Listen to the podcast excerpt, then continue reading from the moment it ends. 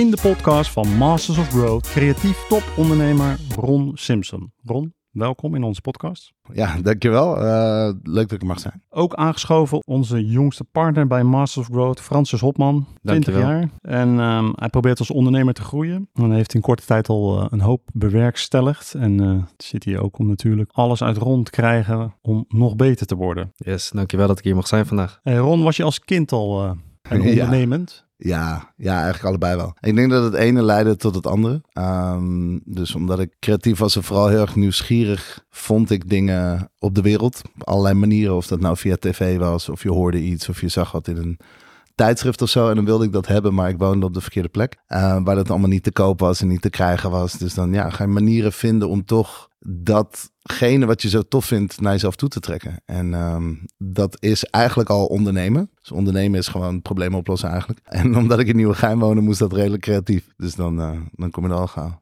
Je hebt al een hoop gedaan als uh, ondernemer. Mm. Kun je in het kort vertellen wat je tot nu toe allemaal al bereikt hebt?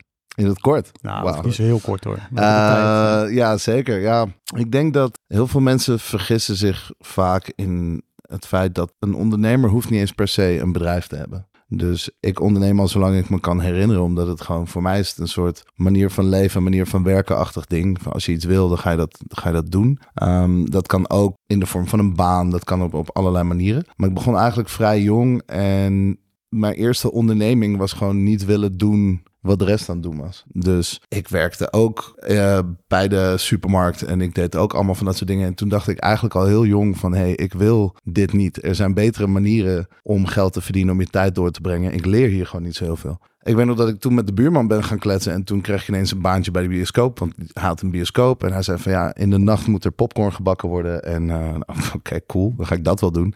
Omdat hij me dan alles uit ging leggen over hoe een bioscoop werkt. En films en promotie en marketing. En dat vond ik super interessant. En gaandeweg kwam ik er eigenlijk achter dat je kunt ook je eigen baan creëren. Je kunt gewoon als je uh, nog niet op het niveau bent dat je denkt van hé, hey, ik ga echt 100% zelfstandig iets opzetten, dan kun je ook je eigen banen creëren. En uh, dat heb ik ook een paar keer gedaan toen ik jong was. Dus ik denk dat daar allemaal begon. Uiteindelijk uh, vooral veel in de horeca beland, zodat ik mijn uh, opleidingen kon betalen en kon werken naast elkaar. En dan niet gewoon bijbaantje, maar echt gewoon ja, praktisch fulltime, denk ik van 40 uur in de week. En toen begon het mijn eerste onderneming, dat heette Hulk Slogan.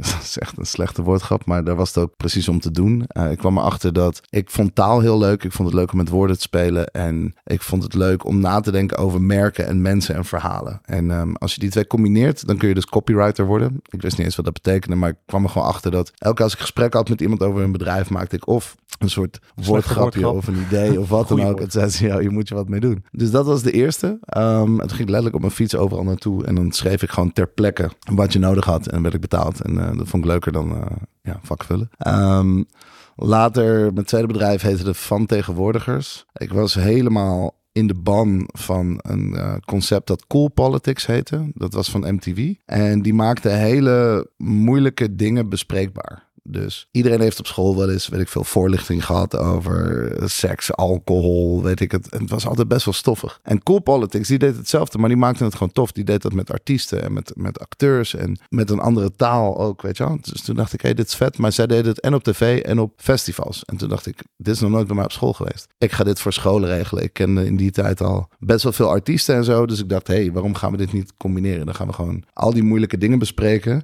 Die worden betaald met subsidies. Dus op zich moet dat allemaal kunnen. Daar had je wel over nagedacht gelijk van... Uh... Ja, zeker. Ja, dat was eigenlijk de insight. Vaak bouw ik een heel bedrijf op op één, één inzicht. Dat ik denk, ah, dit is het, dit kunnen we uitbouwen. Um, alleen toen maakte ik de klassieke fout. Ik had niemand wat verteld. Dus ik zat gewoon echt uh, dag en nacht te rammen om het zelf in elkaar te draaien en uit te zoeken. En twee dagen voordat ik lanceerde, ontstond er schijnbaar een crisis waar ik niks van wist. Waardoor de subsidies werden geschrapt. En eigenlijk was het gewoon doomed vanaf dag één. Um, dus toen heb ik daarna een baan genomen. Ben ik bij Bacardi gaan werken voor zeven jaar. Hele ondernemende baan. En toen had je je studie al afgerond? Uh, ja, toen had ik en uh, small business en retail management en uh, fashion management afgerond. Um, en op een gegeven moment dacht ik van ja, ik ga gewoon ergens werken waar alles kan gebeuren. Weet je, een groot merk, uh, grote budgetten, populariteit, tof, let's go. Dus daar zat ik. En terwijl ik daar zat, zat ik eigenlijk ook in het nachtleven. Dus toen begon ik al. Ik had een klein evenementenbureau en ik was allemaal feestjes aan het geven. En eigenlijk om budgettaire redenen heb ik daar een keer zelf de microfoon gepakt.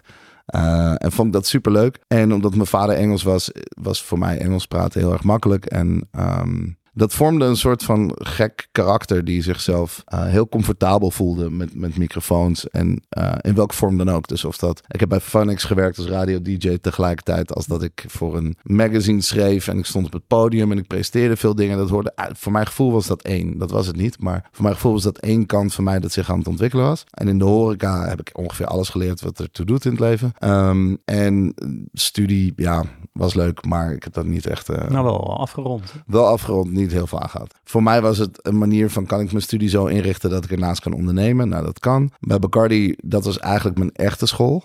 Um, ik, ik, was daar omringd door topmarketeers, uh, serieuze budgetten, um, populaire merken, nieuwe producten. Allemaal, eigenlijk alles wat je in, in praktijk wil doen, heb ik daar geleerd. Totdat ik erachter kwam wat een, uh, wat een agency verdiende. En toen stopte ik diezelfde dag nog en werd ik een agency. Dat ging vrij goed. Dat was een social media agency in de tijd dat social media net doorbrak. Dus echt niemand wist iets. Een van de mooiste dingen is dat mijn leidinggevende toen op een gegeven moment zei... dat was de marketingdirecteur van wereldmerk. Die gewoon zegt, ik denk dat jij uh, eigenlijk met ideeën moet komen... en dat wij ze dan gaan aanpassen in plaats van andersom. Ik weet niet hoe dit is gebeurd, maar jij weet meer van dit onderwerp dan ik. En dat was hele sterke inzicht en dat vond ik altijd heel tof. En daardoor kreeg ik gewoon echt wel de ruimte om te groeien. En toen kwam ik achter, hé, hey, dit kan ik ook. Ik kan conceptueel nadenken. Ik snap branding, ik snap marketing, communicatie. Volgens mij kan ik ook gewoon een bureau beginnen. Dus dat uh, heb ik gedaan. Toen werd Bacardi mijn eerste klant. Echt heel tof. En vanaf daar, ja, gewoon bouwen. Hele, hele tof klanten mogen doen. En uh, mooie projecten, mooie campagnes, noem het maar op. Maar ik was nog steeds... En ondertussen was ik ook een uh, artiest geworden. Dus ik, ik draaide en ik MC'de um, eigenlijk over de hele wereld inmiddels. En dat ging vrij moeizaam samen. Dus toen nam ik een partner. Dat ging niet helemaal goed. Um, want ik was de hele tijd onderweg. En ja, lastig om een plan uitvoeren als je jong bent en niet allebei super ervaren en weet wat je aan het doen bent. Dus dat werkte niet zo heel erg lekker. En uiteindelijk zijn we uit elkaar gegaan. En toen heb ik mijn, uh, mijn tweede bureau gestart, 24K. Dat was lachen. En daar deed ik naast um, merken en bedrijven, deden we ook mensen. Dus we begonnen echt talenten te ontwikkelen. acteurs zoals Ahmed Akabi of uh, weet ik veel, schrijvers, DJ's, noem het op. Dat zat er allemaal bij. En toen merkte ik van, hé, hey, dit verschilt helemaal niet zo heel veel van elkaar. Het, het marketen van iets, dat, dat maakt niet uit of het een mens is of een product. Um, en dat was eigenlijk de tweede wave. Dus mijn eerste bureau leunde heel erg op het feit dat social media uitkwam. En mijn tweede bureau leunde heel erg op het feit dat social media uitgespeeld werd door mensen. Dus echt toen influencers doorbraken, eigenlijk überhaupt begonnen te bestaan. Um, en dat ook een verdienmodel werd. Toen begon dat interessant te worden. Dus dat deed ik heel lang. Daar leerde ik conceptueel nadenken. En dat betekent niks anders dan een idee uh, waterdicht kunnen maken. En dat het helemaal klopt met alle puntjes op de i. En toen bedacht ik zo verschrikkelijk veel ideeën voor mensen. Um, dat uh, ik kon het niet stoppen. Dat lukte gewoon niet. Dat betekent dat je af en toe ook ideeën bedenkt waar je geen klant voor hebt. Echt weird. Dat je echt denkt, ja oké, okay, wat moet ik hier dan mee? En sommige waren zo goed of zo leuk of wat dan ook. Ja, dan ga je ze gewoon maar doen. Dus wederom, creativiteit zorgde weer ervoor dat ik ging ondernemen. En de Avocado Show was daar eentje van. Zeiden ja, dit is zo leuk, dit moeten we gewoon doen. En gedaan. Nou, dat is redelijk goed gegaan. Um, ontploft. Een een soort uh, wereld, uh, wereldviral geworden en inmiddels flink uitgebouwd naar, naar zes landen. Dus dat is wel tof. En daarna, toen kwam COVID en toen ontstond er weer een idee om mensen te helpen. Want mensen waren heel erg in paniek om mij heen. om twee redenen, the good and the bad. Dus de helft van de ondernemers dachten, hé, hey, we gaan failliet, help. En de andere helft was aan het verdubbelen, help. Weet je wel, ook, ja, ja. heb je ook hulp nodig. Um, en ik dacht bij mezelf, ja, ik heb allebei wel eens een keer gehad. Dus je kan mij gewoon bellen, dan kunnen we gewoon kletsen. Ik heb altijd wel ideeën paraat. Ik heb kennis en ervaring paraat. Maar ik heb ook de creativiteit om iets op te lossen wat nieuw is. En dat werden sessies. En die sessies waren echt onvergetelijk. Het was echt een waanzinnig leuke tijd. En deden allemaal verschillende mensen aan mee. Echt hele gevestigde grote namen. Letterlijk van miljardairs tot startups. Dat maakte echt allemaal niet uit. En ik haalde daar gewoon heel veel voldoening uit. Van, oh ja, dit is weer dat oude ding. Dat creatieve problemen oplossen samen en dan iets bouwen. Maar dan wel na drie uur uitklokken. En dat vond ik gewoon heel erg bijzonder. Dus daar ben ik iets omheen gaan bouwen. idee op, op tafel hebt, denk ik. Dat je, Wat zeg je? Dat je sneller met het idee aan, aan de gang Ja, kan. ook. Nou, het kwam eigenlijk vanuit een andere plek. Als agency weet je hoe lastig het is om heel lang klanten te faciliteren. Weet je wel? Ze willen steeds meer. Het is echt een urenbusiness. En um, elk uur extra dat je draait, drukt op je marge. Dus dat is een soort van ingewikkeld. Dat was één. En twee was ook wel een beetje het sentiment. Dus ik dacht gewoon van, oké, ik ga nu tien mensen helpen, maar ik weet ook niet hoe COVID werkt. Dus voor hetzelfde geld gaan deze tien mensen allemaal failliet. En ik wil niet met tien van dat soort verhalen bezig zijn de hele dag. Dat is niet goed voor mijn gemoedstoestand. Nee, ehm, dus toen zei ik van, hey, volgens mij, alles, echt alles wat je aan me hebt, los van uitwerking, kan ik in drie uur leveren. Ik heb overal antwoord op. Stel me gewoon alle vragen die je wil. Let's go. En dan kan ik het daarna afkappen. En als je, het, als je meer wil, dan kun je gewoon nog een sessie boeken. En ja, dat, dat sloeg in als een bom. Dat ging echt heel erg goed. Ehm, de eerste LinkedIn-post daarover scoorde 73 uh, boekingen. Dus ja. dan weet je dat er behoefte is in die markt. Weet je, dat is best wel interessant. En nadat ik die sessies deed, kwam ik er eigenlijk achter van... hey, volgens mij is de truc hier kennis. We, iedereen, alle kennis is er op de wereld. Of je het nou googelt of je, je haalt het uit een persoon of een gesprek. Maar er zat niet zo heel veel focus op. Ik kon niet zo goed vinden waar ik dat kon kopen. Of hoe, hoe zit dat dan? Um, dus toen zijn we Skybox begonnen. En dat is nu um, tweeledig. Aan de ene kant dus van die sessies waarbij je creatief problemen oplost. En aan de andere kant het tofste uitje. Um, een soort van inspiratie-event dat er mogelijk is voor, voor professionals. Zodat je uh, en een leuke tijd hebt, maar ook geïnspireerd raakt, vragen kunt stellen en kunt verbinden met andere mensen. En dat kan met je hele bedrijf of dat kunnen losse mensen bij elkaar zijn. Dat maakt niet zoveel uit. En toen zagen we er gewoon de magie. Elke keer als we een event deden, zagen we gewoon ineens honderd mensen met elkaar verbinden. Toen dachten we, hey, dit is het. Dit is wat iedereen wil, maar niet te koop is. En je kan dan ook je ideeën kwijt. En je kunt heel veel ideeën kwijt. En je kunt heel veel feedback krijgen. En je, het is gewoon een soort van safe space om professioneel na te denken. En dat vond ik gewoon heel tof. Heb jij eens een keer een uh, idee gehad en dat je dat op dat moment dacht van... hey, dit is echt een fantastisch idee. Hmm. Maar achteraf bleek het toch niet zo te zijn. Nee en ja. Over het algemeen nee. Mijn ideeën zijn eigenlijk ijzersterk.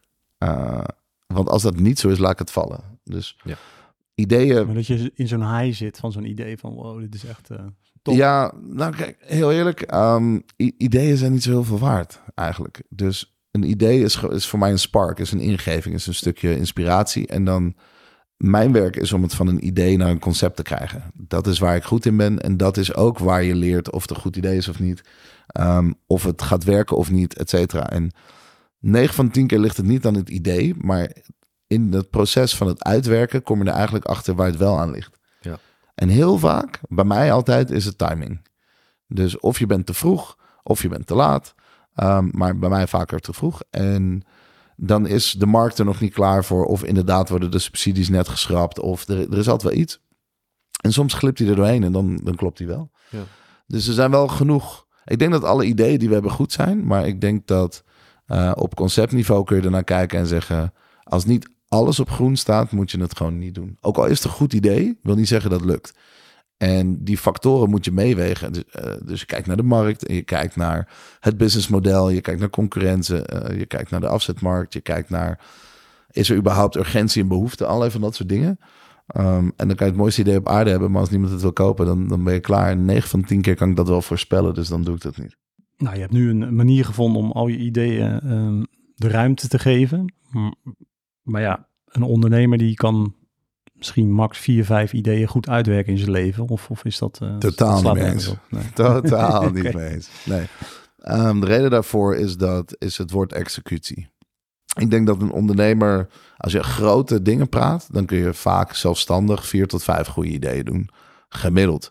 Een beetje niet arrogant bedoeld, maar ik zie mezelf niet als gemiddeld. En ik zie, ik doe vier, vijf van dat soort ideeën per jaar. Dus dan heb je toch echt een, is een ander uh, andere insteek ook voor je gevoel, hoe je met tijd omgaat en hoe je het doet.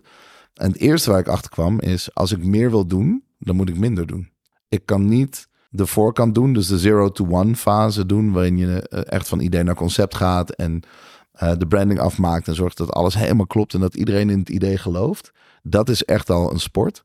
En daar ben ik heel goed in. En daarna begint executie. Um, daar ben ik in principe niet zo slecht in. Maar er zijn gewoon mensen die veel beter zijn. En als je die weet te vinden, dan kun je dingen dus parallel doen. Anders lukt het niet. Als je overal bij betrokken bent, dat lukt gewoon niet. Um, en dan gaat het ook mis en de zonde van het idee.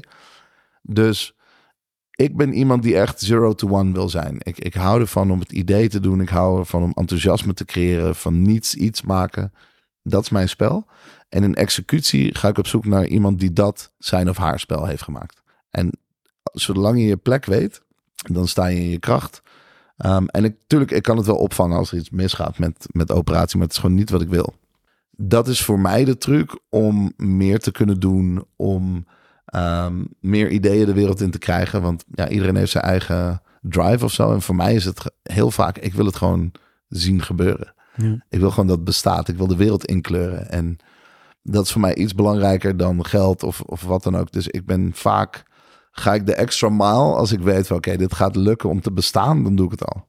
Uh, hoe werkt het in jouw hoofd? Is het dan ook wel eens een idee dat je denkt van nou, dus dat je op een weg zit, is het niet volgende idee of is het altijd... Um, nou, ik, voor mij zitten er wel nog een paar pivots tussen. Dus het is bijna altijd dat iets niet werkt of zo. Mhm. Alleen de dat kern. is misschien juist het leuke. Dat, je... dat is ook het leuke. Maar de kern van mijn idee is, is niet echt gebaseerd op businessmodellen. Dat betekent dat als de kern van het idee goed is en um, je weet waarom je het doet, je weet wat je ongeveer wil doen en dan kun je die hoe kun je altijd aanpassen.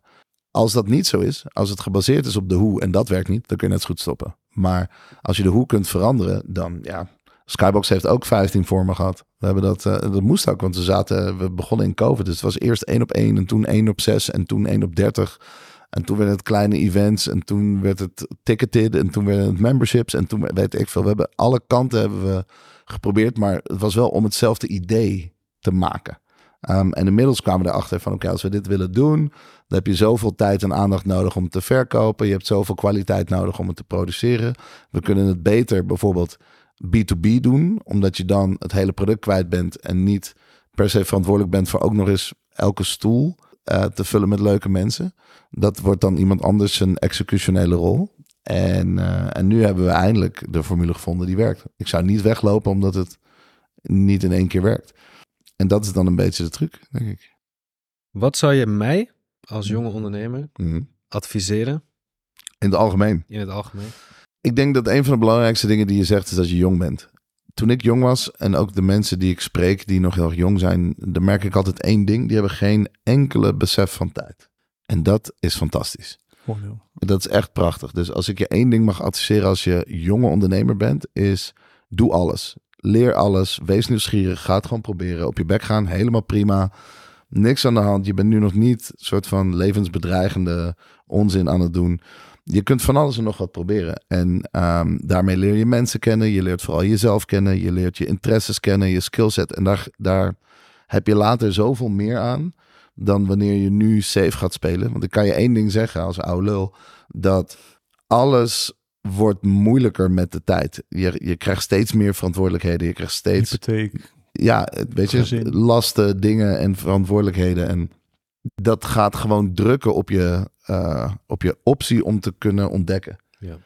Dus als jonge ondernemer, ga lekker ontdekken. Probeer het maar eens een keer. En jullie hebben de wereld voor je liggen met content die alles uit kan leggen. Je kunt bijna overal bij. Maak er gebruik van. Doe, doe een paar dingen. Doe er een in het buitenland. Doe eens gewoon iets raars of zo, whatever. En dan uiteindelijk ontdek je wie je bent. En daar heb je veel meer aan.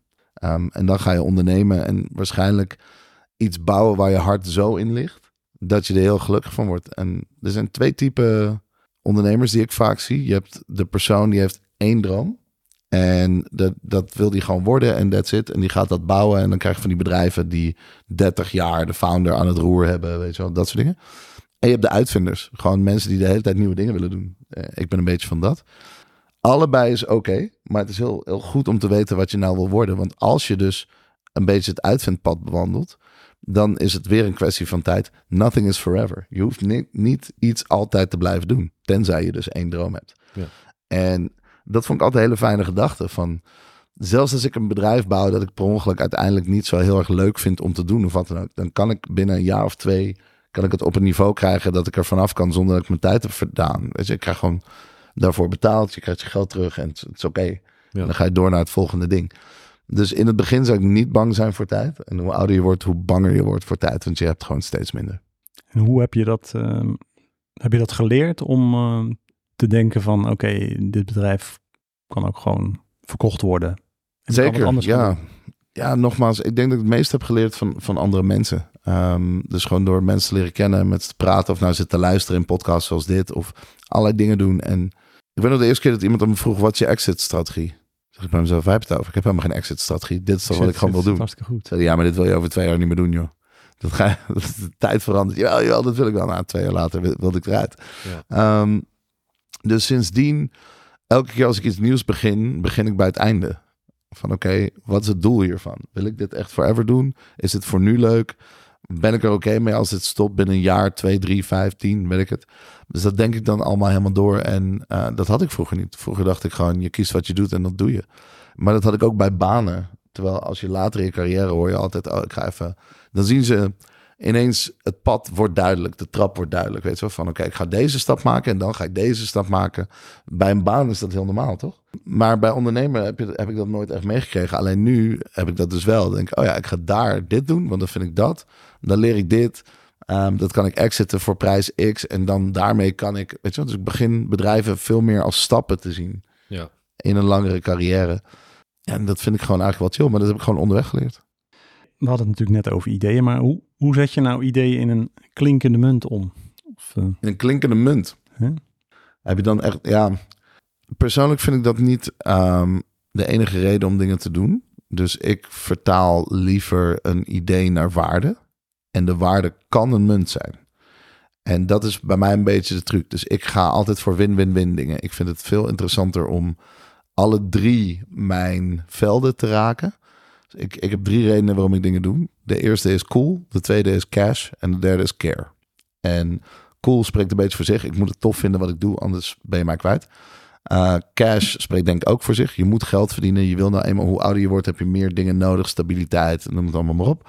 Um, maar care is ook best wel een belangrijke factor. En dat gaat erom van, wat voor impact maak ik hiermee? Doe, doe ik wel goed? Geef ik echt om wat ik doe? Zeg maar. Ik zou honderdduizend dozen paperclips kunnen verkopen, maar doet mij gewoon niet zo heel erg veel. En dus denk ik daar überhaupt nooit over na. Wat heel, soms heel paradoxaal is, want ik denk wel eens van, hey, als je dezelfde kennis en ervaring en creativiteit in een kamer opsluit en boring business laat bedenken, dan word je miljardair. Maar dat is helemaal niet mijn doel. Dus ik wil andere dingen doen die ook impact hebben en die die uh, mij en mijn omgeving en soms wellicht de wereld een beetje leuker maken.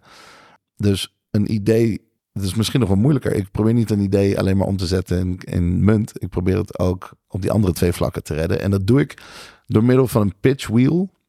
Dat is natuurlijk lastig als je audio luistert. Maar waar wat eigenlijk om gaat is dit. De eerste, iedereen heeft wel eens een businessplan geschreven of gemaakt. Of dat nou op school is of bij uh, de KVK of de bank of zo. En daar krijg je een inhoudsopgave vaak van wat erin moet staan. En dat vond ik heel saai, dus dan ging ik kijken naar oh, waar ben ik het beste in en dan begon ik daar. Um, en dan kom je ergens op het einde pas erachter of je idee goed of slecht is of, of whatever. Dus dat vond ik niet zo'n goed idee. En toen dacht ik, wat nou als het domino-stenen zijn? Wat nou als de volgorde van hoe je dit uitwerkt ook meteen de volgorde is van haalbaarheid? Dus dat je per stap weet of dit een goed idee is of niet. Um, en als blijkt dat bij stap 5 dat het geen goed idee is, vallen, dan, uh... laat ik het per direct donderen gewoon weg ermee. Um, en dus toen werd het een, een wiel. En een wiel, het heet een wiel omdat het letterlijk rond is. Dus in plaats van een inhoudsopgave dat eruit ziet als een lijstje, werd het nu een cirkel met stappenplan 1 tot en met 12. Dat hielp mij ontzettend om naar alle facetten te kunnen kijken. Om het echt bulletproof te kunnen maken. Um, en daar ga ik dan doorheen. Ik begin altijd met het einde. Dus voor mij moet elke pitch, uh, dus elk concept, elk idee, wat dan ook dat je uitlegt, moet beginnen met het einde. Um, vroeger noemden ze dat gewoon visie. Hè? Wat zie je voor je als het is gelukt? Dat vind ik het allerinteressantste. Dat doen films ook heel goed. Die beginnen gewoon met het einde. Ik vind films die beginnen met bijvoorbeeld een moord dat al gepleegd is en iedereen staat eromheen. Dus je weet dat die persoon uh, doodgaat in de film. En dan spoelen ze ineens terug. Zie je altijd het Bijvoorbeeld, ja, Breaking Bad zie je het einde en dan bouwen ze er naartoe. Dat vind ik veel spannender dan dat ik helemaal moet wachten totdat ik in, uh, in die rol zit of zo. Dus ik begin altijd met een ijzersterke intro van wat zie je voor je als dit allemaal lukt. Um, in één of twee zinnen. En dan ga ik kijken wat voor team heb je daarvoor nodig? Wat voor inzichten heb je daarvoor gekregen? Is er data of is er een gevoel of een, stukje informatie dat jij hebt dat niemand anders heeft? Dat vind ik altijd heel erg interessant. En dan begin je te kijken van oké, is het een is het een soort van idee of is het een oplossing? Weet je wel? Dus is belangrijk. Een, een oplossing is namelijk iets wat urgentie heeft en een idee is luxe. Niemand heeft een Louis Vuitton tas nodig. Um, de meeste vrouwen wel.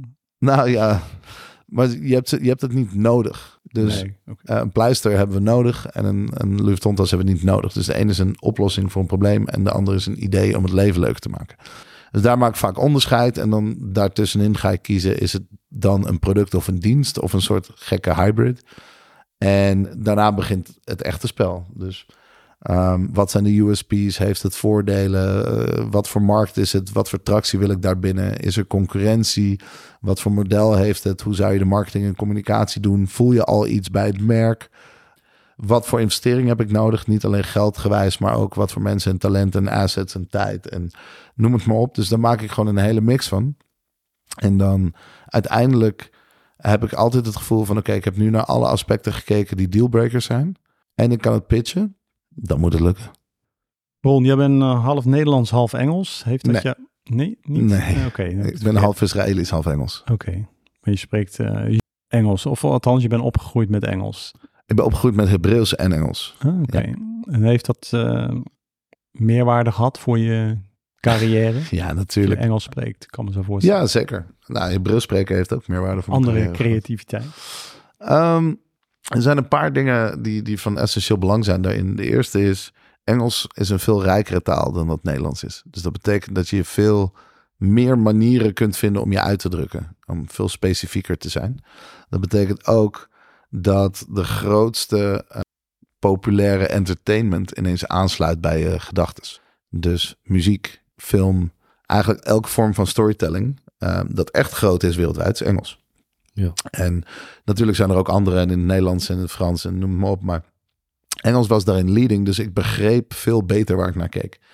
En er is iets heel geks gebeurd toen ik jong was. Um, wat niks, ja, hoe zeg je dat? dat wat, niemand had verwacht dat het effect zou hebben. Het is zoiets niks zeggend dat je het gewoon doet. Maar ik sprak dus Hebreeuws en Engels en toen kwam ik naar Nederland. Want ik ben in Tel Aviv geboren en um, omdat ik dat niet sprak, keek ik dus ook Engelse tv. Engelstalig. En nou, mijn vader en zo, die keek dan de BBC, et cetera. En um, ik kreeg allemaal Amerikaanse dingen te zien. Cartoon Network in plaats van Telekids. Of MTV in plaats van, weet je wel, in plaats van TMF. En hoe raar dat ook klinkt, daardoor ontwikkel je niet alleen je Engels beter, maar begin je ook veel beter de popcultuur van de wereld te begrijpen. Want het zijn grotere markten. En dan krijg je dus ook trends eerder mee. En dan zie je allerlei dingen die, die andere kids in jouw dorp niet zien. En dat zorgt er automatisch voor dat jij dus bewapend bent, verrijkt bent met kennis. En ook een soort storytelling moet gaan ontwikkelen. Want niemand in je klas heeft gezien wat jij hebt gezien. Dus jij wil de hele tijd nieuwe dingen vertellen. En omdat je dat zo vaak doet, ja, dan word je ervaren in verhalen vertellen. Um, en uiteindelijk draagt dat allemaal bij aan wie ik ben geworden. Ja. ja, dat merk je ook in heel veel interviews. Dat, uh, die kennis die komt in mijn ogen dan steeds omhoog. Mm. Met name ook met uh, Engelse woorden die je dan vaak gebruikt.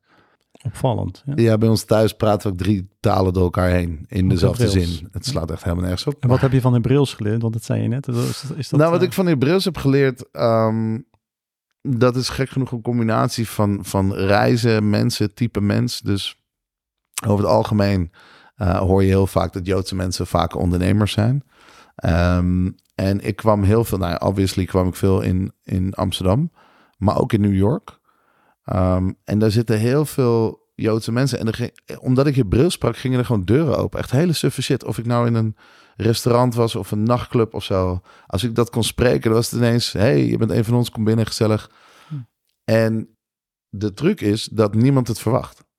Ik was laatst nog in Tel Aviv en dan, um, ik, ik zie er ook niet per se uit als een Israëliër meer. Dus als, je, als ik niks zeg, dan weet niemand dat ik Hebreeuws spreek. Dus het is een soort secret weapon. ja. Um, die je in kunt zetten. De ene keer om iets af te luisteren of te kijken of je niet afgezet wordt, weet je wel. Uh, en de andere keer om juist de verbinding op te zoeken. Um, of herkenning, zelfs in het buitenland. En dat heeft gewoon iets. Ik denk dat iedereen die zijn moedertaal spreekt ergens anders. Dat je dat een bepaalde waarde meegeeft. Dus dat, daar heb ik zeker wat aan gehad. Ja. Mooi. Heb jij ook nog uh, voorbeelden van mensen waar jij tegenop kijkt of waar je wat aan hebt. Zo, zeker. Daar heb ik een hele lange lijst van. Um, laatst ook dat je Gary Vee kwam voorbij in YouTube. dat is toch wel een... Ja, Gary is een topper. Het is echt een, een inspirerende guy. Um, interessante energie. Ook wel gewoon, weet je, schopt gewoon tegen de wereld aan. Dat vind ik altijd wel leuk. Maar ik hang net zo makkelijk met een Gary Vee als dat ik Anita Elbersen van Harvard geweldig vind. Of er zijn ook genoeg mensen om me heen um, die ik te gek vind. Ik vind uh, Charlie McGregor van de oprichter van de Social Hub. Dat vind ik echt een van de meest inspirerende mensen die er zijn. Um, als je in principe je droom bouwt, daarna ongeveer alles hebt wat je nodig hebt. En het liefst al je tijd spendeert om vluchtelingen te redden op Lesbos of andere impact te maken. Um, en dan niet vanaf een afstandje, maar echt gewoon in de modder. Daar kijk ik wel naar op. Ik vind het wel oprecht uh, inspirerend dat, dat je even herinnerd wordt aan wat er te doet. Het is zo makkelijk om achter alles aan te rennen, maar je, je wordt even herinnerd aan, aan wat er te doet. Ja. En iedereen die disruptief is, vind ik tof. Um, dus die, die gewoon dingen anders doen. Um, Mark Derby, Neddy Mea van Vacature Via. Die gewoon de hele vacature-industrie op zijn kop gooien. Kan ik echt van genieten. Ik sta echt van een afstandje met applaus gewoon te kijken naar hoe dit gebeurt. En of iemand nou restaurants opnieuw uitvindt. Of muziek op een nieuwe manier maakt. Of weet ik veel, deuren opentrapt. Het maakt mij niet zo heel veel uit. Ik vind het gewoon inspirerend. En uh, ik kijk daar graag naar. En ik omring me er automatisch ook mee, merk ik. Ik wil gewoon dat soort energie in mijn leven. Om geïnspireerd te blijven. En... Ja, ook wel. Kijk, inspiratie is gewoon. Uh, vaak is het uh, vergelijkbaar met bliksem. Het komt echt uit het niks en ineens is het daar. En ik heb heel weinig nodig. Ik heb echt één zin, misschien een paar woorden nodig. Of een bepaalde designvorm nodig dat ik nog nooit eerder heb gezien of zo. Uh, of een gesprek op een bepaald niveau dat mij triggert. En um, over het algemeen praten, de meeste mensen praten over andere mensen. Dan zijn er nog mensen die praten over gebeurtenissen, hè, het nieuws en uh, evenementen en dat soort dingen. Um, en dan is er een klein soortje mensen die het liefst over ideeën praten. Dingen die niet bestaan, theoretisch. En dat is gewoon mijn favoriet. Dan neem ik zo'n snoekduik in zo'n verhaal en dan, dan gaan we ontdekken wat er allemaal is. En dan gebruik je kennis dat gewoon, dat je voor het eerst hoort of bedenkt en niet al weet.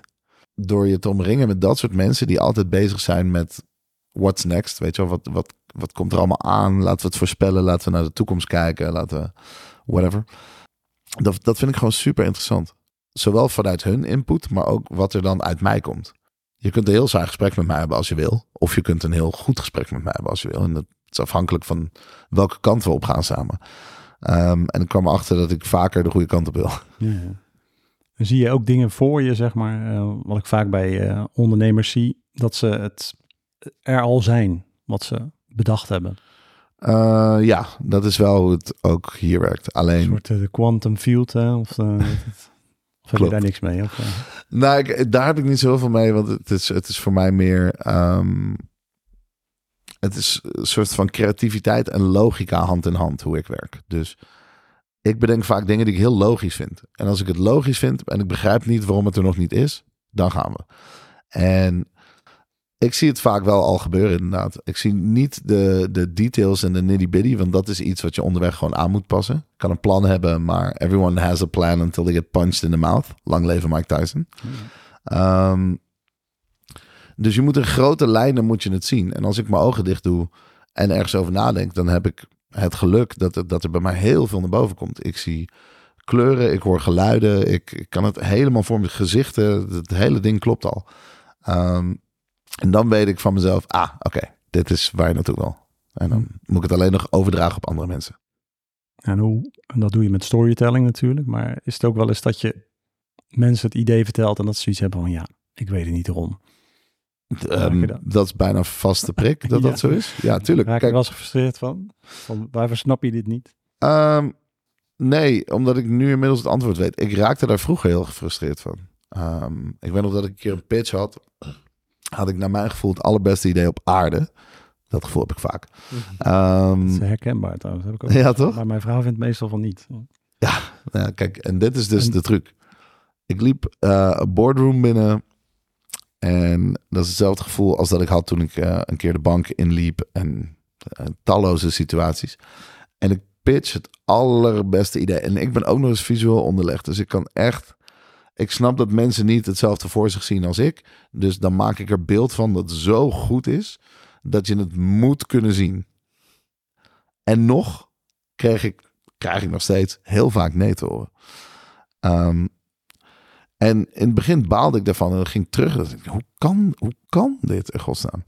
En wat ging ik doen? Ik ging nog creatiever zijn. En dan ging ik terug. Meer overtuigen. En dan pitchte ik het weer en dan kreeg ik een nog hardere nee. Ehm, en uiteindelijk kwam ik eigenlijk achter dat het gaat om taal. Dus ben je wel eens in, uh, heb je wel eens Engels gesproken in Frankrijk? Ja. Dat is precies het gevoel wat je niet moet hebben. Dus de Fransen willen dat helemaal gewoon niet. Dus dan kan je het beste idee op aarde hebben. Maar als jij in, in het Engels uit gaat leggen aan een Fransman, dan wens ik je gewoon succes. Per definitie willen ze dat niet. En ik kwam erachter dat creativiteit een zeldzaam goed is. Ehm, en fantasie en dingen voor je zien ook. Zijn eigenlijk maar heel volgens mij minder dan 10% van de wereld heeft die skillset. Iedereen heeft er een beetje van, maar we hebben het echt over skillsets. Um, dus in plaats van dat je teruggaat en nog creatiever gaat praten tegen iemand die waarschijnlijk finance spreekt, moet je eigenlijk finance leren spreken. Ja. Ehm, en dus begon ik mijn ideeën uit te leggen op andere manieren. Ging niet 30 slides besteden aan creativiteit, maar ging ik drie slides besteden aan creativiteit en de rest financieel onderbouwen of operationeel onderbouwen of whatever die persoon ook wilde horen die tegenover me zat, omdat dat hun baan was. Ehm, en zo kwam ik er eigenlijk achter van, ah oké, je kunt in, in honderd talen hetzelfde idee uitleggen. En het ligt aan jou als je de verkeerde kiest. Ja, ja. Een goed idee verkoopt zichzelf. Je moet alleen weten in welke verpakking het moet. En ja, in het begin snapte ik dat niet. Was, ik probeerde ik het er doorheen te rammen en te drammen. Maar dat hele, die grap van computer says no, zeg maar, dat, daar kun je alles van leren. Iedereen heeft een systeem en iets wat ze zoeken.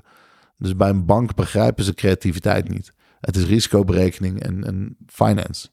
Dus als je naar een bank wil, moet je dat leren spreken. En niet andersom. Een beetje als uh, ChatGPT, dat je niet begrijpt. Hm? ja, nou, het leukste aan ChatGPT is, dan kan je gewoon zeggen, zelfs al geeft hij het goede antwoord, kun je gewoon zeggen, now consider this a six and make it a ten. En dan wordt het gewoon nog steeds beter. Ja, dat is geweldig. Ja, want dat is, uh, daar hoor ik je ook veel over. De AI. AI ja. ja. dat wordt echt een feestje. Ja. Heb je daar ook al ideeën in? Oh ja, waarschijnlijk natuurlijk. Ik heb er al een bedrijf in. Oké. Ja, kijk, het is, het is heel simpel. Voor mij, als je iets tegenkomt dat zo groot is en je beseft het, dan moet je heel snel na gaan denken wat je ermee wil doen. En de meest voor de hand liggende antwoord is vaak niet in dat geval wat je moet doen. Dus AI is tof, de hele internet staat vol met hele vette ideeën en elke minuut komt er een nieuwe app uit. Dat is allemaal tof. En iedereen gebruikt het ook. Om, uh, en iedereen gebruikt het, wat absoluut geen waarheid is. Um, ik denk dat 2% van de wereld het gebruikt of zo. Ja, ik bedoel meer van iedereen gebruikt het in zijn post of uh, om, om zijn cursussen aan te... Ook dat is echt, echt heel weinig. Het voelt zo, want je zit snel in een bubbel. Dus in, in mijn wereld is het percentage heel hoog. In de rest van de wereld niet. Nee. De kranten schrijven er een beetje over, maar eigenlijk... Mensen zijn er best wel bang voor, omdat ze het gewoon niet bij kunnen houden. En het is gewoon heel veel informatie. En dat was de grootste learning. Dus in eerste instantie keek ik naar AI. Toen dacht ik, oké, ik ga hier expert in worden. Ik ga in de frontlinie werken. Ik wil, als er een nieuwe app komt elke minuut, dan wil ik elke minuut weten welke app dat is. En toen kwam ik erachter dat dat is een soort van super niche. Daar zitten mensen die jij niks meer hoeft te leren.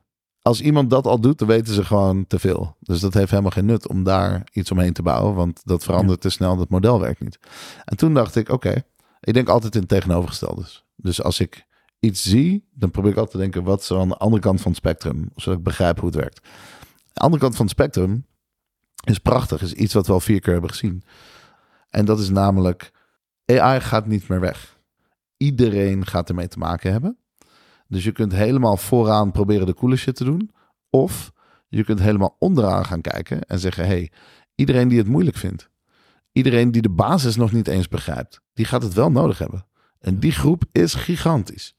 Dus hebben wij gezegd, oké, waarom maken we niet een soort masterclass en een workshop waarbij we de basis behandelen um, met een stukje inspiratie. Dus we zorgen ervoor dat je het tof vindt in plaats van eng. Vervolgens leggen we je de basis even uit, kwartaal, jargon, allemaal van die ingewikkelde dingen, gewoon even in één keer goed. En dan kiezen we bijvoorbeeld vijf tools uit dat iedereen zou moeten willen gebruiken. Gewoon dingen die je leven makkelijker maken.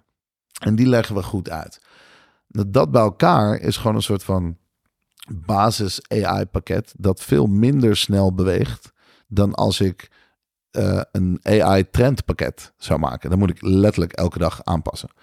Ehm, en dat basisding, ja, daarmee leren wij gewoon de generatie die nu gewoon aan het werk is, maar nog wel nodig gaat hebben, ehm, maar dan niet per se de, de tijd heeft om de hele dag te lezen.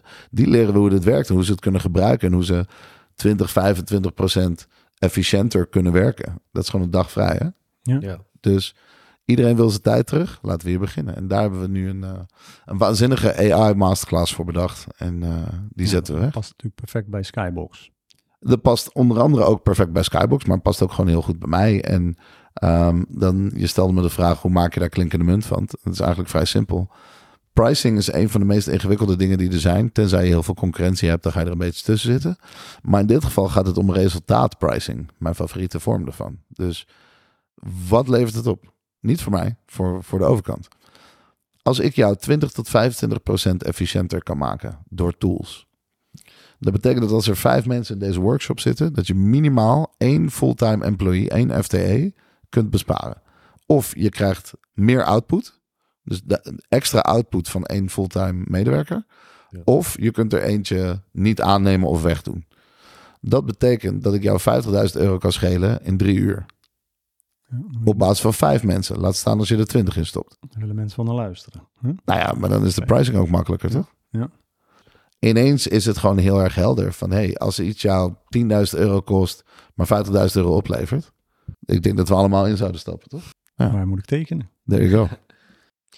Heb je nog tips voor onze luisteren, luisterende ondernemers die misschien nu een bedrijf hebben? Of die denken, hé, hey, ik wil starten? Mm, heb ik daar nog tips voor? Ja, ik heb er heel veel tips voor. Ik denk dat over het algemeen hetgeen wat mij heel ver heeft gebracht is nieuwsgierigheid. Gewoon leer wat je leuk vindt. Check het gewoon allemaal één keer. Maakt niet uit wat voor content. Of je nou, misschien vind je boeken lezen leuk, misschien niet. Lees een paar van de beste en kom daarachter. Misschien vind je podcast leuk, misschien niet. Luister een paar van de beste, kom daarachter. Ga naar plekken waar je um, krijgt wat je niet zou bestellen. Dat is een beetje de truc. Ik vergelijk het altijd met eten. Soort van, Als we ernaar gaan kijken, dan als jij naar een super, als je naar een toprestaurant gaat, top, top, top, Michelin sterren top. Hmm. Wat krijg je dan te eten? Eten met schuim. Ja, heb je dat ooit ergens anders gehad? Nee. Nee. Hm. Kan je dat normaal standaard op een lijst bestellen? Nee. nee. Dus als jij elke keer uitgaat en je bestelt de salade, de steak, de kip of de pizza, niks mis mee. Alleen dan zul je daar blijven. Terwijl mensen gaan dus voor inspiratie naar de best of the best. En gaan op zoek naar iets. Oh, dit hebben we nog nooit gegeten. Nee, dat is de bedoeling. En zo kijk ik ook naar inspiratie. Ik kijk naar. Ga eens naar een plek waar je iemand hoort praten die je niet zelf uit zou kiezen. Dat vind ik zo vet aan bijvoorbeeld uh, TED Talks of zo. Je kent die mensen allemaal niet. Het zijn allemaal ideeën die je nog nooit, nog nooit van hebt gehoord. En dat vind ik interessanter dan als ik een marketeer ben, dat, dat ik 15.000 keer naar een marketeer ga luisteren. Want op een gegeven moment ken ik 80% van de basis wel en dan leer ik 20%. Maar ik wil het andersom. Ik wil ergens naartoe waar ik 20% van weet en 80% leren. En ontdekken, want voor hetzelfde geld vind ik het ineens super vet. Word ik helemaal gedreven, ga ik het allemaal uitzoeken en, en lezen en verrijk ik mezelf op andere manieren. Ja, kan je ook dingen aan elkaar knopen. Ja. Makkelijker. ja. En de beste idee die wij ooit hebben gehad, dat, dat is altijd een kruisbestuiving. Dus dan kijken we bijvoorbeeld naar retail en daar pakken we iets en dat gebruiken we in de horeca. En dan kijken we naar de horeca en dan gebruiken we iets. En dan gebruiken we het op evenementen. Of weet je, er is altijd ergens anders ligt de sleutel voor het probleem dat je voor je thuis hebt. Dat vind ik gewoon heel erg leuk om te doen. Dus een, een tip voor jonge mensen of jonge ondernemers is precies dat. Ga dingen out of your comfort zone doen. Zeker nu je jong bent. Er is een wereld vol met leuke dingen. Um, het hoeft echt niet saai te zijn of te moeilijk of whatever. En soms is het misschien boven je niveau, pech. Probeer het volgende keer gewoon en is het wel weer beter. Soms is het onder je niveau, pech. Volgende keer kies je beter. Weet je wel? Niks gaat in één keer. Doe alles. Ga lekker spelen. Ja, Ron, laatste vraag. Um, hoeveel ideeën ga je nog uitwerken?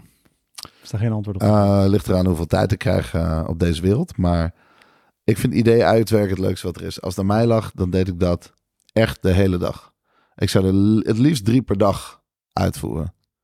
Dat ik gewoon zou zitten en zeggen: Oké, ik heb een idee, laten we dit doen. Ik heb een idee, laten we dat doen.